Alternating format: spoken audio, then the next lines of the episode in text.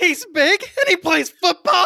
And he'll kick the shit out of you. Who's there? Let's face it, baby. These days, you gotta have a sequel. Ah! It's Scream.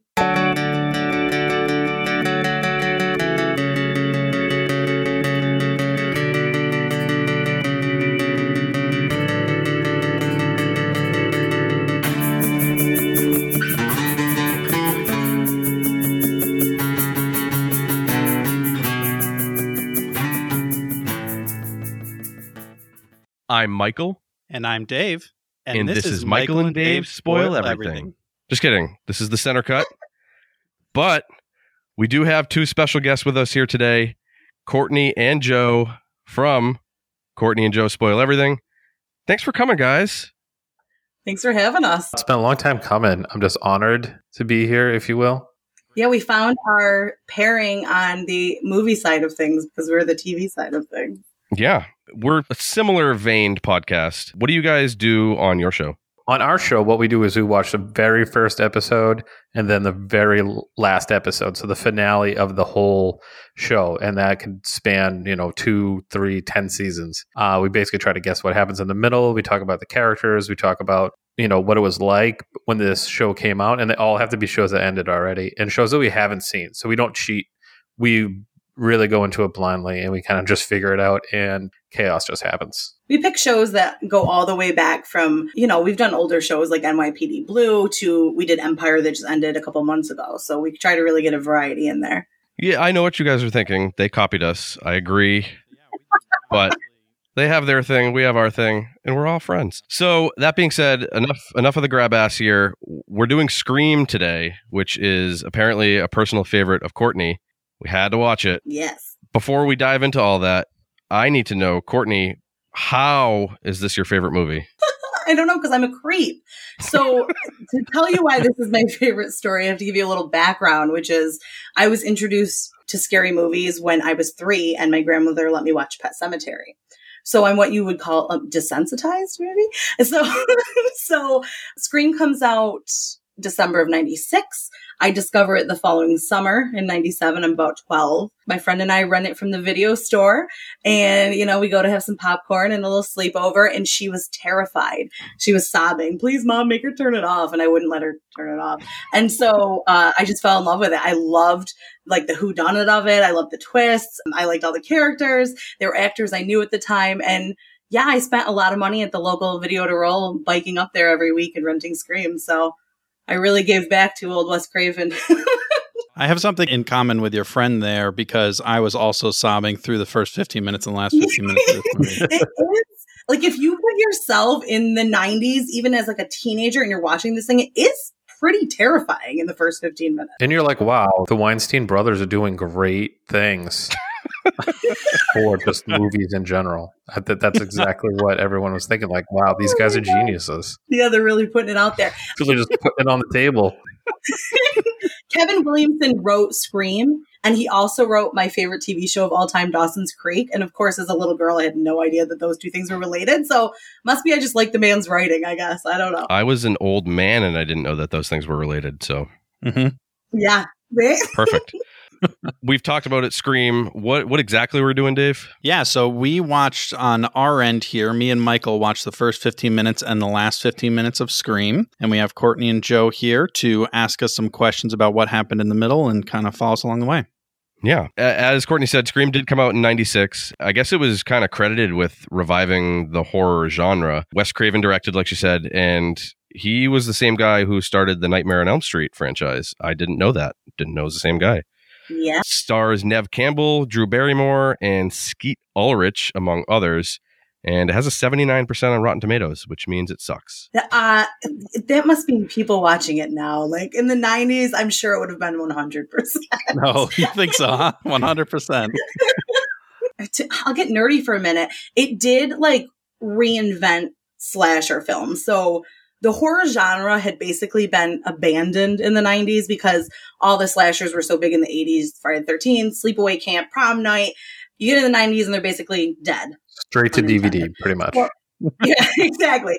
So Scream is so so aware of itself. You know what I mean? It's aware of other horror movie predecessors. And that's, I think, what set it apart and kind of like revived and breathed new life into horror, basically. Makes sense. Makes sense. Also, it gives uh, multiple shout outs to other horror movies throughout the entire movie. Very subtle, some very obvious. Yeah, I always enjoy when when movies kind of are aware of other movies. It's always like interesting to me. It's like this inception type of thing that's just like Yeah, it's very it's meta. Like there's a whole category of like meta horror that Scream started. It's it's the urban legend, uh, the cabin in the woods. All of those are spawns of Scream, which started like the horror meta. I like it. During the movie, Ghostface's favorite thing to ask is, What's your favorite movie? So, guys, hit me up with your favorite scary movie. I have a question first. Ghostface is that the that's the name of the killer?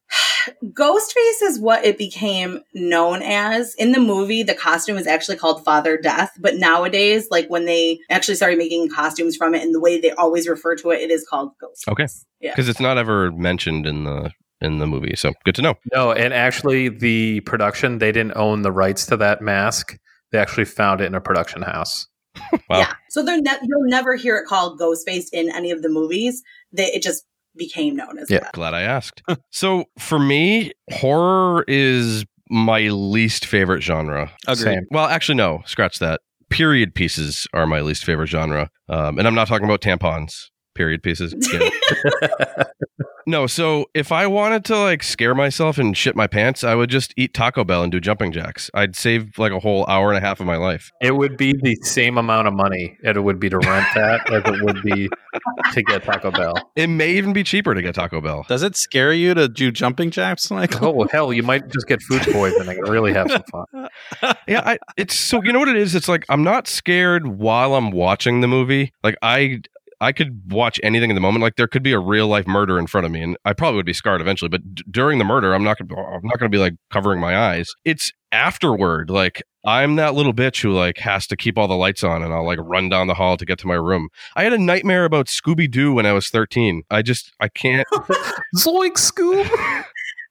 like hey Scoob. yeah i just i don't i don't know what it is if i had to pick though a favorite i would say it's not even really a true horror movie it's kind of more like a thriller but i would say misery it's stephen king so i guess that can count as horror Okay. Okay. Yeah, that fits. I bet it was on the horror movie shelf at Blockbuster. there you go That's a good way to define it. I also hate horror movies. Oh God, who are all of so you? I just I like Michael don't don't understand the draw. Um I just don't understand like wanting to be scared on purpose. That doesn't make any sense to me. But if I had to pick a scary movie as my favorite, I would say still Alice. Okay, this is that the one about dementia? Yeah, that's the one where Julianne Moore has Alzheimer's, early onset Alzheimer's. Oh scares the shit out of me every time. I watch it every Halloween and September 21st on National Alzheimer's Day. I have nightmares for weeks. Oh my gosh, so is this your is this your favorite horror movie courtney i mean it's your favorite movie movie This is- yeah. okay favorite horror movie, favorite movie, favorite everything. I've soaked more money into Scream than any normal person should. I really do like horror movies. I do like being scared. Not a lot will scare me. I will say. I think probably just because I started them so young, I'm kind of used to the formulaic things. But yeah, this is definitely my favorite horror movie. when you started that sentence you, you said i i soaked and i was like where is she going with this, this sentence joe what's your favorite movie horror movie Mine's Doctor Sleep, only because it fixed all the issues that happened with The Shining. Because hmm. the Shining books were very different than the movie. I think the movie sucked compared to how good the books were.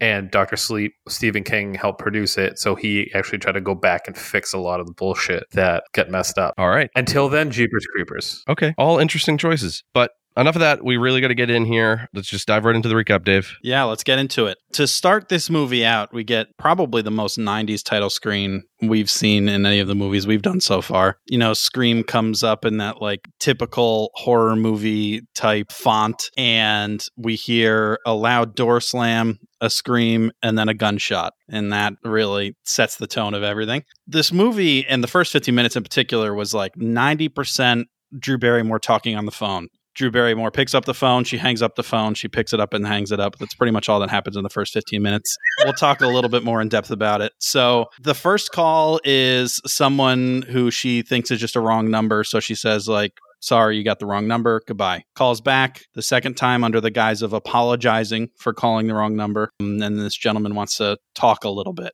Drew Barrymore decides to make some popcorn, I'm sure just to enjoy the ensuing horror that's about to take place. So whenever I see that style of popcorn in the grocery store, I think it's just a prop. Like nobody actually makes that kind of popcorn, right? Like even in 1996. I do because I don't own a microwave. What? She lived in the boonies, so like she might have to start a fire out back I don't most live in days. the popcorn. I just I'm more likely to cook it over a fire than a microwave. I still make it. But the popcorn is very important in this scene because it acts as a timer. So the more out of control the scene gets, you see the popcorn growing more and more and more. It's actually like a thing that Couldn't the timer just be all the, the phone calls and Drew Barrymore freaking out? I, I it understand be the, as exciting the- as a bag the- of popcorn. the I suppose. So she starts up her Jiffy Pop. Phone rings again. This time, for whatever reason, she's willing to chat with the dude for a few minutes. They talk about their favorite horror movies. She's planning on doing some, you know, VHS and chill with her boyfriend. And he asks her name over and over again. She doesn't really want to give it to him, but he says, you know, I want to know who I'm looking at. And that's the first instance where we're like, oh boy, this guy is a creepo. Did that scare you? No. See, we're so desensitized now. It's like some of the telemarketer calls I get on my phone. I don't, I got called by a Jehovah's Witness yesterday. yeah, they don't even want to walk around anymore. They were like, "We have a great website for you to check out if you're having a hard time." And I went and had to look it up after. So next time he calls me, I'm going to be like, "I have a great website for you. It's P O R N H U B." Helps take the edge off Oh, every my. once in a while. so she looks around outside after this guy says, you know, who am I looking at? And doesn't see anyone, but is definitely starting to freak out. The popcorn at this point is burning, or starting to burn at least. Our, our timer is is starting to ramp up. And phone rings again. He wants to talk again. At this point, you know, she's done with this weird situation, basically hangs up on him. This is where kind of it goes a little off the rails, where she picks up the phone, which I don't know why she's still picking up the phone. One, was there not caller ID in 1996? There was, there was, but actually nobody used it. So this movie ramped it up by I can't remember how much percent, but um, after this, everyone started using ID. That makes sense. so this time when she picks up the phone, the guy loses his mind and, you know, starts screaming at her, says, You little bitch, don't hang up on me. So he's getting frustrated, threatens to, you know, look at her insides or whatever. and she's asking if this is a joke. And he says, Nope, it's more of a game. yeah. Yeah. So at this point, she's freaking out and running through the house, locking all the doors. He calls again. She threatens to call the police. He explains they would never make it on time because she's in the boonies, similar to Courtney. Yeah, I don't have as many window doors as she does. If you notice, he's like, "There's two main doors to the house," and really, there's like You don't live in a plantation home. Yeah, it, it's a gorgeous house. Uh, yeah, her her family definitely has money, but there were so so many entrances. And all the windows are open. Like she doesn't have them covered. I I am the complete opposite. Like I always have all my blinds drawn and all my shades down because if I if I can't see, then the monsters can't see me. Yeah, I've never even seen one of Michael's nipples. Very private. Neither have I. For the record. Well, I've seen Joe's. If it makes anyone feel better, It does. But yeah, this is like a glass house that she lives in. Basically, I mean, she's on display. Yeah. Mhm. So So she's sleeping in a greenhouse and so next the doorbell rings at this point and she screams out who's there and then the phone rings again and it's our new friend who says, you know, never say who's there. That's basically a death wish in any scary movie ever. Yep. She threatens him with her big football boy. He tells her, "Oh, you mean Steve?" And she goes to the patio, looks outside, and her big football boyfriend is bloodied and taped to a chair on the patio. This is the guy who's going to kick the shit out of me. He wasn't very big. no. he wasn't very big. I did also have that same. No, thought. not really. I don't know what position he played. Maybe like defensive back. He played left bench. Yeah. So, of course, when movies are filmed, there's many takes that go on. And Drew Barrymore was like crying for a significant part of this first 15 minutes that you guys are watching. Wes Craven, because she's such an animal lover, kept feeding her stories about animal abuse. So she would get Yeah. so upset the whole time. Wow. It's awesome. Yeah, that's really intense. Also, fun fact you can get a varsity letter for pretty much anything. So she might have been lying. If she's lying about him being big, she might have been lying about him playing football. I have a varsity letter from bowling. So he tells her that they're going to play a game for her and Steve's life. So she needs to answer some movie trivia. Question one, she gets right. But surprise, it was just an extra question and that didn't matter. Question two, she gets wrong. Oops, Steve's dead. Did you guys know the answer to question two? Did not. No, I, I had to look it up. I didn't believe him. I was like, "What are you talking about?" Like, I, I to me, it, Yeah. it almost feels like one of those Mandela effect things, like the the Bernstein Bears, where you just think it's spelled the, the other way. Yeah. Jason has always been the killer. Yeah. Always. Yeah, no, no, and Mrs. Voorhees. If you you got to go back to like the original that Kevin Bacon was in, but yeah, that's a, it's a very uh, it's a big trick question. Yeah, and he got her with it. So now Steve's dead, and it's all her fault. If she just paid more attention when she was watching her movies, everything would have been fine. Originally, the disemboweling scene is much more graphic. They had to remove some of that so they wouldn't get the NC seventeen. But I swear, the first time I watched that movie, it was much more graphic. I think they like changed it and put new VHS Yeah. out after that or something. That's interesting. See, uh, that it also this is part of the reason that scary movies kind of drive me crazy, especially ones. I understand there are ones where there is a supernatural element tied to it, in which I can link that to the logic in my brain to not try and make sense of what's happening. But in this one, there is no kind of supernatural element to it. It's just some dudes who like doing some killing. And right. she turns the light on and she gets up to look at Steve after she answers the question wrong. The lights go out for literally a second. Yep. And then the lights turn back on and Steve's guts are on the floor. Yeah. You're nailing something that I've thought about for 20 years and I still never figured out. I don't know if they like put a contraption on it and like pulled him or so, I don't know. I've never quite figured Yeah. out. That is the one killing where you're like, well, how the fuck they do that? I still don't know. He sliced him across the stomach, like ran by him. Yeah, maybe they forced him to swallow a little bomb. yeah. It just kind of exploded in there. Put a little Mentos and some Coca Cola and shoved it down his throat. That's what happens. Urban legend. him. Question three comes around. Now she's, you know, losing her mind. Steve's dead. Now who's going to protect her? Her big football boy is no longer around. And he asks what door he's at. And then she loses it. She sprints into the kitchen, grabs a knife. At this point, there is smoke eh, from the popcorn, and everything's kind of getting out of hand. She runs to kind of one of the 800 doors in this house and is able to kind of sneak out of it enough so he didn't realize that she was out there. And she's kind of hiding out there and, you know, freaking out, trying to come up with a plan. Still on the phone. She holds this Yeah. Still on the, the whole time. So dumb. And why don't you call 911? I know that the cops are far away, but at least start the process. Right. Like, you know, they're going to need to come eventually. Start the process. If you called 911 the first time when you said, I'm going to call 911, and then he said, don't do it, that was like five minutes ago. Right. Yeah, this scene's exactly 12 minutes long. So they definitely could have got there in time. Also, why aren't you using the flaming popcorn pan as a weapon? that is far more effective than a knife. Effective and tasty. I don't think it was flaming yet. Oh, it was flaming. Was Flame, it? flames were there. Yes, 100%. Okay. I mean, what is she gonna do? Like wield it over her head at this point? I would also just want to be like out of the house and like trying to get away. Light the house Yeah, on she- fire with the popcorn pan. Burn the fucking house down. He's outside. grab the other phone's cord from the living room, tie it around the popcorn pan, and make yourself kind of like a, a MacGyver flail. yeah. Think that would work. so she runs out that back door, is trying to figure out what her next play is going to be. She's able to kind of poke her head in and see this now that we're finally seeing for the first time this masked ghost face um, that is is wandering around the house and looking for her. She sees a car coming down the street. We find out later that it's her parents. So at this point, I don't understand why she didn't just start running for the road. It seemed like that was kind of a straight shot, but whatever. Well, that cornfield was in the way, you know. Oh yeah, all that corn. you don't want to die in the corn. So she starts to get under the window, kind of crawl towards the front of the house to try and meet her parents when they get home, I assume. Halfway, she decides to poke her head up to look if he's inside, which should just be not something that you do.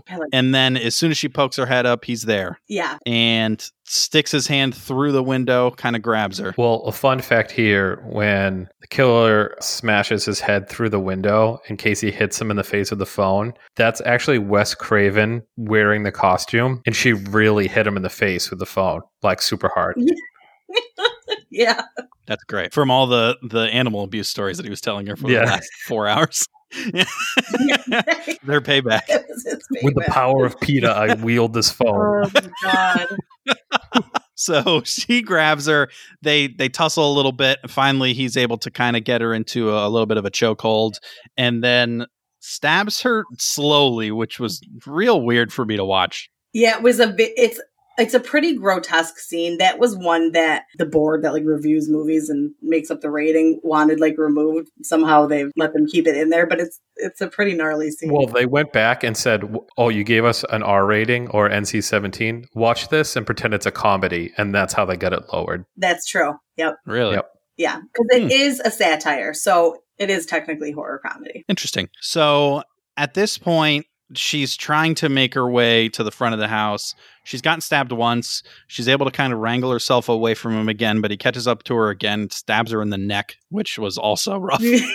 At this point, she can't talk. well, he's gotten her windpipe. Not pleasant. She basically got to the uh, to the front porch, and her parents are walking into the house, but she can't yell out to them to let her know that she's there because of the neck stabbing. And from there, the parents enter the house. They take a look around, see that the house is in shambles, so they're running around looking for their daughter as she's getting dragged out into the yard. There's a good line in here too, and they say um, he tells the mother to get in the car and drive down to the Mackenzies.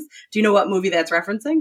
No idea. Halloween. There was a there was a family on the block, also the Mackenzies. This guy's a wimp ass fuck though. Like equality, shme quality. Like, don't send the woman out alone. Yeah, I, thought, I always thought that too. Like, what's he gonna do? Just look in the house more? Like, why? Yeah, like come on, go out together. Yeah, you know, the house is aflame. Like, there's a broken window. Why? Yeah, just I don't ever, I never understood that either. I thought I thought it was more like he assumed she was in the house somewhere, so he was going to look for her, and he was trying to get his wife out to protect her. No, come on, Dave. Thank God I'm not your wife.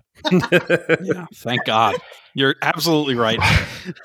so they finally, um, as she starts to make her way out into the yard, we get a a very loud scream, and we see Drew Barrymore hanging from a tree in disemboweled. With their yeah, with their like intestine dangled around the branch. hmm Got to build that visual. It was rough. That's a long scene. It's a very iconic scene. Like I say, if you're watching this, we're, we're so used to this crap now, right? But if you're watching this in 96, it is a pretty terrifying scene in the way that it builds and builds and builds. You know, we're used to, I can't say I'm used to people hanging from trees by their intestines. yeah.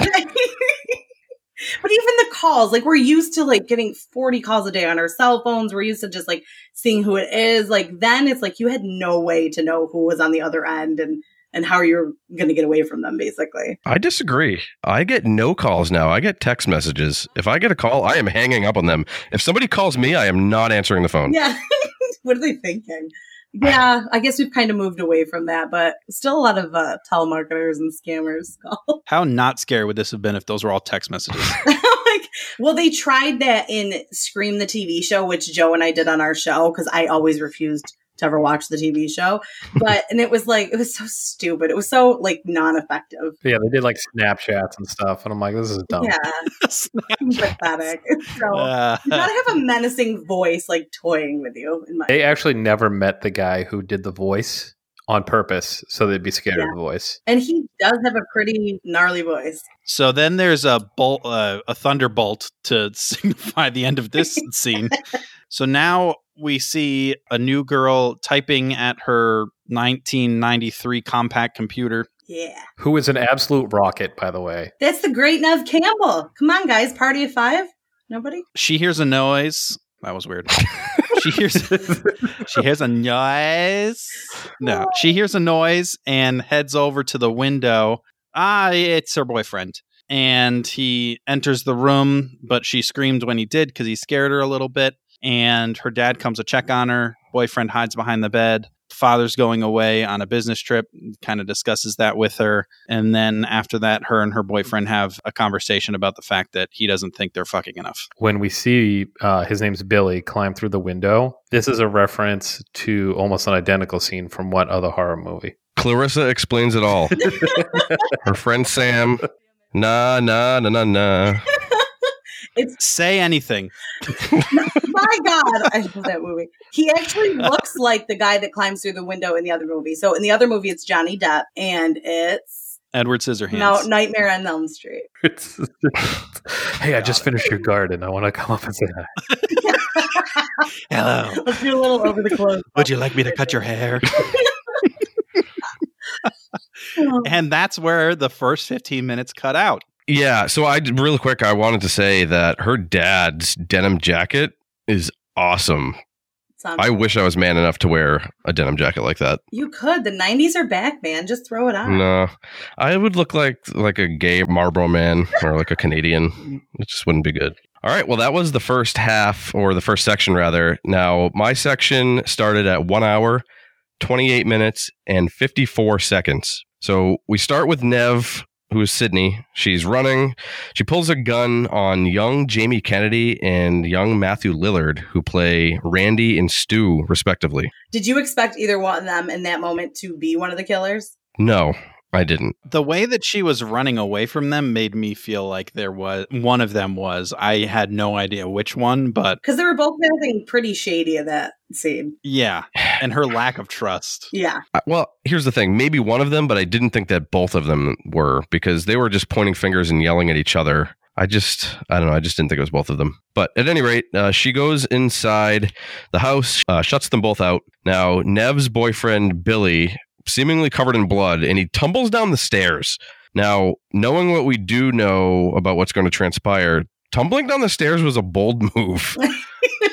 Not as bold as getting stabbed, but we'll talk about that later. yeah, but he literally fell down the stairs. Like I fell down the stairs once, and I didn't. I didn't want to move for two days. Yeah, he committed to that. Of course, you bounce back faster when you're a teenager, but uh, he committed to that little act. You got to stay in character all the way, and he did. It's true. Yeah. I fell down the stairs a few years ago and got to the bottom of the stairs, but Emily came rushing over and I was fine.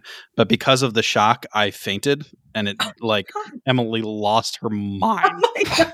like lost her mind. Just milk it. Be like, oh Yeah. oh my god, I, I could really use some chicken wings right now. Maybe a nice cool I'm like beer. the, I'm the opposite. I like laugh when someone gets hurt. I know that's terrible, but it's like my Yeah. initial reaction. Maybe because I'm scarred from movies like this. I don't know. Maybe. Anyway, so Billy takes the gun from Neve, and he lets Jamie Kennedy in. He quotes Psycho and shoots Randy. There goes the Jamie Kennedy experiment. Yeah. Now, it is comical how far he flies by getting shot in the shoulder. Oh yeah. Yeah. up in the air and then back through the table, like perfect. Those red shoes really, really took him. It re- I, that's the other thing. Like, it's also comical that he'd wear red shoes with that ensemble. Yeah, he's a very eclectic man. He's the resident like horror geek, so he's just kind of like a little out there. Fair enough. Now, turns out Billy's blood is corn syrup, and Stu shows up from who knows where, probably the back door, and he breaks out a voice changer. So, turns out that Billy and Stu were the killer all along. That's a big twist in that moment. Like, I think up until then, they had tried to really set up like different people individually as being the killer, and it was always pointed like, oh, it's one person. And I think when they both, when it's revealed that both of them are now in on it, because Billy's bleeding because he was fake attacked by Stu.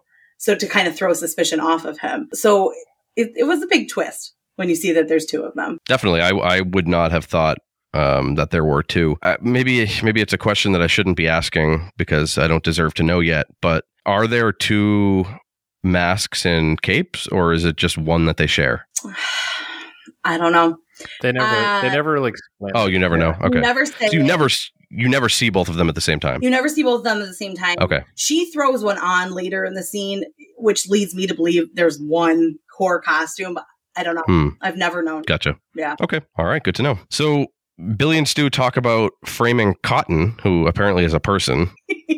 Yeah. And they also killed Sidney's mom because apparently she was a hoe and hooked up with Billy's dad. Yeah.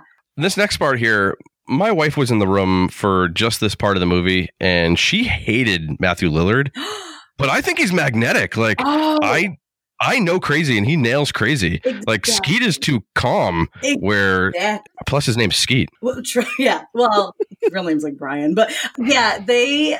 It's funny. There's a couple things about this because Matthew Lillard was the one who got the most critical praise for his part because he is. He's so fucking crazy in that. It's almost like it's almost like Billy's so like brooding, and he's like the killer Mhm. clown. Stu is, and it's funny because Skeet Ulrich couldn't understand why Matthew Lillard was like so over the top, and he kept like pulling like the director aside, being like, "I don't fucking understand this," and they kept having to remind him like, "This is a horror mixed with comedy. They they are just." They're both fucking nuts, but they're two completely different kinds of killers. hmm Yeah, that's a good point. I think it did need both of them, I guess, to to play off of each other. But I I just preferred I preferred Sue. It, y y this is very Wes Craven esque to have a killer that has like both personality and passion. Like if you think about Freddy Krueger, I know you're not huge into horror, but he's very verbose. He like cracks jokes. Ghostface, he's menacing. He makes scary phone calls. He taunts people. It's so they're multidimensional. If you think about like Michael Myers from Halloween or Jason Voorhees from Friday the 13th, they're silent killers. They're masked. They're walking around stalking people and they kill them. Like here, it's like they're still real people. So that's why they do just have these personalities. I don't want to think about any of them. Agreed. I'm not going to be able to sleep. I for like just- days, You're gonna have nightmares tonight. We should have recorded this at 6 a.m. so I had some time throughout the day to kind of settle back into normalcy before bed. Yeah. So Stu brings Sidney's tied up dad out and he shoves the voice changer and a phone into her dad's coat. Now, Billy and Stu are setting up a frame job which involves them stabbing each other relentlessly. Can can one of you explain this to me? Yes. Uh, do you know what a red herring is? Yes. So, who do you think the red herring is that they make it for the whole movie? Her dad, Her dad. for sure. So he's the easiest one to frame. So basically, back then they got what we would call a burner phone. Now it was really like they cloned his cellular phone. They have to make it look like they're left for dead because if those two are just prancing around the party and everyone else has been like butchered, they're going to know that something's wrong. So basically, their plan is to kill the dad, peel the duct tape off his face, and stab each other so that they're bleeding out when the cops arrive and can just be like, oh my God, like they thought we were dead. So, you know, here's really what happened. And we had nothing to do with it. It was all him. But did they have to stab each other so many times? And do you notice that Billy stabs Stu like so many more times than he got stabbed? Yeah. Many times. Also, you should stab yourself last after you did everything. Yeah, like kill them all. and then maybe you do Yes. that. getting woozy here, man. My favorite funny part happens right here is when they're on the phone and Billy hits Stu with the phone and like lets go of it. In the movie, he actually hits him in anger, like unintentionally. And that's Matthew Lillard's like actual reaction. He goes, "You hit me with the phone, dick." He's like spitting. That that like that's just actually what happened on the set. Pretty great. I also enjoyed that part because Matthew Lillard was like going back and forth between looking like he's dying and then he'd pick up the phone and just like be talking like normal. Yeah. And then when the phone got taken away from him, he looks like he's dying again. And then he gets handed the phone again and he's like talking like normal. Like, Yeah, it was ridiculous. it's very like that. The final scene, like the party at Stu's house and all like the mayhem that takes place is actually 42 minutes long. So you're seeing the last 15 minutes of like an entire build up to this thing. It took 21 nights to shoot that final scene. Whew. The casting and crew Wow. call it the longest night in horror history. So like it's very, I'm sure they're all like pieces together of all those nights. Yeah. And then when they're talking to Sidney and they go, We're going to play a game. And if you get it wrong, you die. And if you get it right, you die. And all of a sudden you'll see that Stu just bumps right into the camera and they just leave it in. I missed that. Yeah. They couldn't afford to bring into the 20 second night into They were like. You want to know what? We're fucking done with this. Just leave it in. Please." So Stu does set up a sequel, which there are more of, and Billy gives Stu orders to get the gun, but the gun's missing. And right on cue, Courteney Cox shows up with the gun. She doesn't turn the safety off, so Billy literally kicks her to the curb like a sack of shit. yeah, kicked her in the yeah, stomach. an like, Yeah. absolute Tom Tupa punt outside. yeah. So this also drives me crazy that everyone has to always give a big spiel before they kill the bad guy. She needs to give this little like monologue before she even tried to shoot him. It's like, what are you doing? This dude just like murdered everyone in the house, and you're just gonna like chat with him. Well, she's a reporter, so she's like super verbose. You know, she's got to explain everything going on. Give me a break. Just do it. Like I hate the dressing nuts. yeah. So Billy is about ready to end Courtney's news report, and Sidney's gone. Sidney's called the cops and is now wasting time by playing with the voice changer and mask. Yeah, she had time to fully suit up. Just committed- leave. Yeah, she's like, here's an idea: escape or put on this and hide in the closet. Yeah. Stu is too stabbed to help, and he hangs out next to a can of Minute Maid soda. That looked good. I did. I saw that. I was like, oh, that's 90s Minute Maid. Man. Oh, he's bleeding all over that farmhouse. That farmhouse will never be the same. That is Mhm. true. And Billy starts tearing the house up to find Sid. He's covered in feathers, In there. destroys It's like, them. Fucking couch. She's She's in this couch. I know she's is. definitely in here. I know it. He makes the mistake to stop and catch a glimpse of Halloween on the TV before Sid, fully costumed, stabs him with the end of an umbrella. Yes. He drops the gun and knife, and she stabs him a second time. She takes off the mask, grabs the gun, and takes a second to admire her handiwork. Rookie mistake. Also throwing the gun away, idiot. Yeah. I'm not you you would have to pry that gun out of my cold dead hand at that point. After like half the school has been maimed and like these Yeah. two have, yeah. I'm not going to throw that to the side. That thing's going in my pocket or staying in my hand, period. Yes. Stu jumps on her. They tumble over the couch. She bites his hand, Mhm. hits him with a vase. Then, to seal the deal, she drops a large 90s TV on his face. Now, a couple things here. So, A, it would not have sparked like that. Like, that's absolutely ridiculous. B, Home Alone 2 had the better electrocution scene with Marv. And C, this would not work today. Like, I've taken shits that are heavier than my TV. Yeah, Joe and I actually talked about this when we did uh, Scream the TV show. We're like, could you imagine just like dropping the flat screen out, just like bounces off your My my face would go through it. they were setting up a thing where Stu could potentially live because the original story of Scream 3 was that he was supposed to be running like this team of like teenage killers like from prison. And but then Columbine happened, so they changed the entire Scream 3 is completely different from that. He's not even in it. But they kind of made it like he could have survived type thing. He's like a team killer pimp or something. Basically, yeah. He's like really a cult intense, leader yeah. type thing, you know? Yeah. That makes me hate it even more. No, God. Well, that scene actually, those lines are improvised. I actually like when he's like, "I've always had a thing for you, Sid." They're actually lovers too at this point. of Campbell and Matthew Lillard. I think they were boyfriend girlfriend at this point because they dated for like Oh. three years. Oh, in real life, you mean? yeah, Okay. yeah. mhm. Gotcha. So Sidney goes to check on Billy, who is obviously still alive. Randy shows up. Billy punches him in the nose and then starts strangling Sidney. He's about to stab her when Courteney Cox shows up again. This time the safety is off. She shoots him. Moments later, he's alive again. and Neve finally closes the loop by blowing a hole in his head.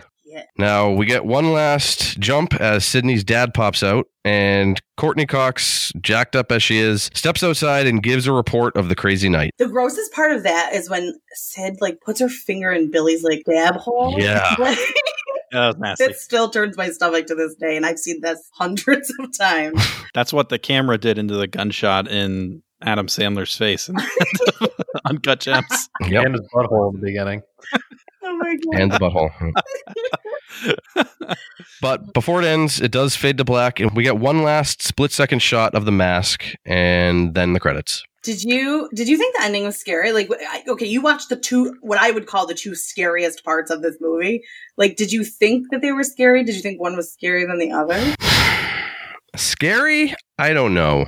The I guess the beginning part would have been scarier because all that really happened at the end that would have been scary was just some stabbing and shooting, but Yeah, there weren't really like any intestines or weird shit like that. yeah. Yeah, I guess it would be it kind of depend on what you define as like scary, like being scared for your life or just being like jump scare scared Yeah, type that's like intensity. yeah, like in in that case, I would I would the first uh, first 15 for sure for me would be way more scary than the last 15 that we watched. You know, one of those home alone and you're in the dark and weird stuff starts happening type of instances. It's just like It makes you feel like you're that person. Yeah. Now, as promised, Courtney and Joe have some more questions for us here to kind of help us flesh out what the hell happened in the middle. Okay, so one of my questions is how many people do you think are killed in the movie? I did some math here. In the first 15 minutes and the last 15 minutes, saw four people die. Lie. Not lie. Okay, you're right. 4 Mhm. you're right. You're right. Four. Yeah. This is exactly how our math segments usually go. so we saw four people die, two of which were the bad guys at the end. Hold end. on. We don't know that because Courtney already said Stu isn't necessarily dead. I'm assuming Sue, Stu died. He Do we count definitely Stu as a death? Never comes back. Okay. All right. Stu's He's dead. dead. Okay. So that means that two normal people, not the bad guys, died in 30 minutes that we watched. The movie is 104 minutes long. So that means two people are dying every 30 minutes. So that would be, you know, 6.92 regular folk that died plus the two bad guys. So my guess is 8.92. Six point nine. Nice. The answer is 11. So the four that we see, there are one, two, three, three other people I know die based on your questions, and then just four other random people. All right, so David is closer. It's actually seven. Damn it. Yes. Boom. So we, I know all seven then. You probably do. So you have Casey and Steve in the beginning. At the end, you have Billy and Stu. That's your four. hmm Tatum, Yep. The mom. best friend, Rose McGowan. The mom you never see die. Oh, you're not counting that, but she dies in the. But she dies though. She dies a year No, she died a year ago. Yeah, she dies a year prior. Um, so you got Rose McGowan dies. You got the Fonz dies. Uh, Courteney Cox is cameraman. Okay, so those are the seven. All right. Well, round one goes to Dave. Although no, Dave doesn't get any points because he wasn't right either. So zero to zero. Zero I was closer, but bullshit. Fine. Make up rules as we go. Whatever.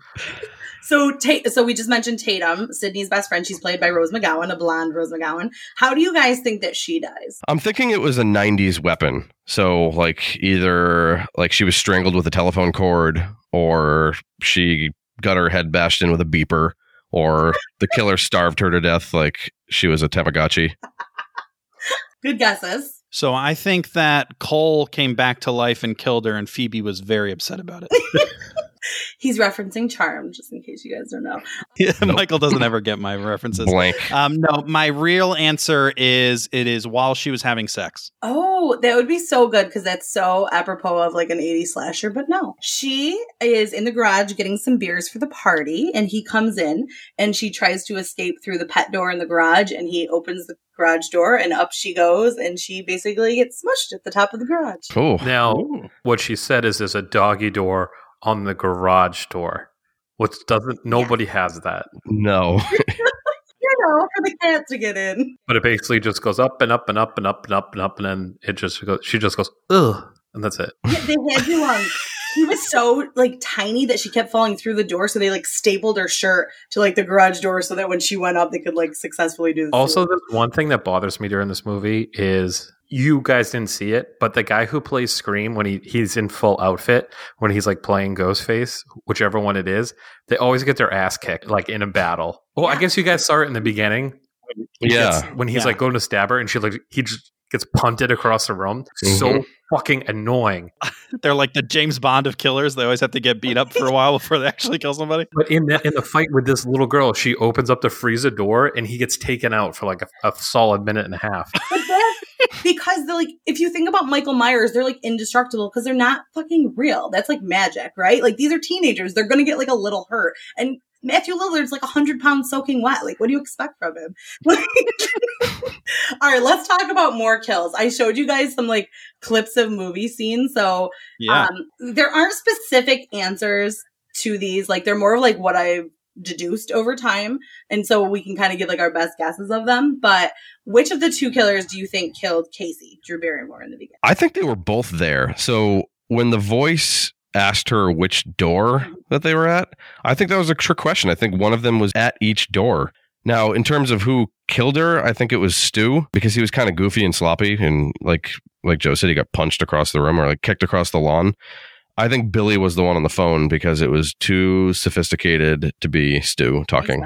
So I agree and disagree with you. I definitely think that Billy was on the phone because when he kind of tests his voice in the last 15 minutes, the the sound of his voice going through the voice um, modulator sounds very similar to the voice in the beginning. I think Billy also did the killing uh, of Casey. Okay. I've often thought that maybe it was both of them, but I do think it's Billy because there's a next scene when they go to school. They're all kind of sitting around the water fountain, like talking about that their classmates had died. And Tatum basically says, Well, Stu was with me last night. And Randy says, Was that before or after he sliced and diced? So he was really the one that kind of had an alibi, whereas Billy didn't as much. He just kind of like snuck into uh, Sidney's room after the fact. So I think if it w- is one killer, it would be Billy. If Billy goes to jail when the later Sidney's attacked, cell phone falls out of his pocket. They think it's him. They put him to jail for the night. She gets a scary call. So who do you think called while he was in jail? I think it's a trick question. I think it's Billy. Uh, he worked out some deal with the guard where he got to use the phone. He gave the guard some of his skeet skeet. So it does feel like a trick question, but I would have a hard time believing that not only could he call from jail, but he would also have his voice modulator so that she knew it wasn't him, Uh-huh. which is crazy. So it's got to be Stu. Yes, I also think it's Stu because they do make a comment one day when she asks him, Who was your one phone call? And he said, Well, I called my dad. And she said, Well, the sheriff called your dad. So they try to allude that he called, but I think that's the piece that they don't have like the voice changer with him. So I also think it's Stu. Dave, you're hearing this right? She says she thinks that it's these answers, so I still could if be there right. is anyone who knows the answers to this, it's Courtney. Yeah. So I'm taking them as gospel. I love when they say a title of a movie in the movie. Who do you think says the title of the movie? It's and it's literally right before you guys started watching. I disagree. I'm going to fight you on this. The answer is Drew Barrymore. She screams in the first No. part. She utters the title by Bullshit. screaming it. I knew you were. I knew you Semantics. were. Gonna do that. Semantics, bruh. Semantics. Point. Nope. Point. That is not uttering the title of the movie. That is Yes, it is. doing the title the scream, and title she screamed. movie. performing the title uttering of the movie and uttering. Do you know what the word utter means? No, you, no, bullshit. It's definitely Courteney Cox. It's actually Stu. No, it's we just No. talked about this. No. It's Drew If you Barrymore. scream, you just be like, ah, like I would be like A H H. It would be like he goes, it's going to be a scream night, baby, or something like that, right, Courtney? Disagree. Yeah. Hard disagree. Yep. Did you guys ever see the cover of the movie, like on a VHS. VHS, DVD, poster, or anything like that? Have you guys seen it online? Yeah, I saw. Based off of that, did you think Drew Barrymore was going to have a bigger role in the movie? So it it does kind of lend itself, and I feel like scary movies do this all the time. There's like someone in the first like five minutes that ends up being like the big star, and then they're dead like immediately, and they're not like in it. so I kind of. I kind of almost expect it, even though, but uh, yeah, judging by by the cover, I felt like she was going to be in it a lot longer than you know twelve minutes. I got to be honest. I didn't recognize her as Drew Barrymore. So I'm Dave can attest to this. I'm really horrible with actors. The only thing I knew or even still know about Drew Barrymore is that she was married to Tom Green for like a year. That's it. That's my that's the limit of my Drew Barrymore knowledge. Yeah, because apparently your favorite movie is Freddy Got Fingered. It is. Your only connection to Drew Barrymore, Oh my god. God, you're the worst. yeah. That's, all I You're know. the worst. I also want to draw your attention to one other thing. When you look at the poster, Skeet Ulrich has a mustache and a goatee. He looks like a goddamn fucking pirate on it. but it, during the whole movie, he's completely clean They shaven. must have like photographed that at a different time. I know that you said like you'll see like big characters die or big big name actors like die. I think this was one of the first that did it. Drew Barrymore was actually supposed to be Sidney, and she really wanted to be Casey because she thought that if she was the biggest name at the time and she dies in the beginning, like it showed the audience anything could happen basically in this movie. According to Randy, the movie's resident film geek, what do you think are the three rules for surviving a horror movie? All right. Number one, don't be black, Hispanic, gay, or any other ethnicity or sexual orientation for that matter. It's true. I'm not making the rules. That is one of the rules. Now, number two, abstinence. So if you pull your genitals out, you will get stabbed. That is a hard and fast rule. Number three, pretend you're in the heat of COVID. Don't leave your house for any reason whatsoever and just wear a mask. A killer in a mask sees another person in a mask, they will not Yeah. kill that person. Real respect, real homie. They'll just Spider Man meme each other. Yeah, that's it. You'll survive. You follow those three things, you will survive. So I am also confident about being a virgin because at the end, Randy says, "Thank God I'm a virgin," and I feel like that's him referencing the fact that he said that that was one of the Nope. things, uh, one of his rules. The other two, don't freak out and don't let go of a gun. Okay, those are all good. So the number one is you can never have sex. The other one is you can never drink or do drugs. And the third one is you can never say, I'll be right back. So that's why in the last 15 minutes when Stu goes to get the dad, he's like, I'll be right back. Like he's messing around Hmm. because you won't be back. So the last one, we talked a lot about how this is like very meta, self-referential, references other movies. So not counting music, celebrities, art, which also references all those things. In a rough estimate, how many movies do you guys think this references? I just guessed a random number and it's 30. So it's at least four. So I'd say 11 because in our part, we actually, no, we saw five in our part. So 12. 12 Okay. is my answer. It references 26 movies. of the Damn 26, there's most of them are horror movies. You have the Friday the 13th franchise, Halloween, Nightmare on Elm Street, Prom Night, The Howling, Basic Instinct, which I kind of counted as like a horror thriller, The Town That Dreaded Sundown, Hellraiser, Terror Train, I Spit on Your Grave, The Exorcist, The Texas Chainsaw Massacre, The Silence of the Lambs, Are You in the House Alone, Psycho, and Carrie. And then it also references like things like E.T. and other things, but those are just the uh, How many naked gun references are there? none. oh man. yes it does it it references other things like the mask itself is was kind of created after edvard munch's the scream that painting it references a lot of celebrities different music So what you're saying is I won, basically. i think it did overall, and Michael's gonna have to deal you were the closest you guessed 30 you got the you got the couple about who killed and what part Mhm. I'm just going to edit those parts out. So, Yeah. I'm just gonna dub it. pull, Yeah. pull pull words I say in other other podcasts that I have nothing to do with anything. why are you doing? Who do you think the killer is? Adam Sandler. What? Excellent. Excellent. Well, that was super helpful. I still don't think I know anything about the middle, but at least we had fun doing it. Aside from obviously people going and checking out your podcast, do you guys have anything else you want to pitch? Anything else you want to say before we no, uh, close this shit up? Thank you guys so much for having us on. We can't wait to have you on our show too. Yeah, just check us out on Instagram at Spoil Everything Pod. We have a website that nobody ever goes on. It's we spoil everything.com, which I worked really hard on. So just visit the site. I want a website so bad. Michael won't let me spend the money on. it. Yeah, we bought the domain, people. Seriously.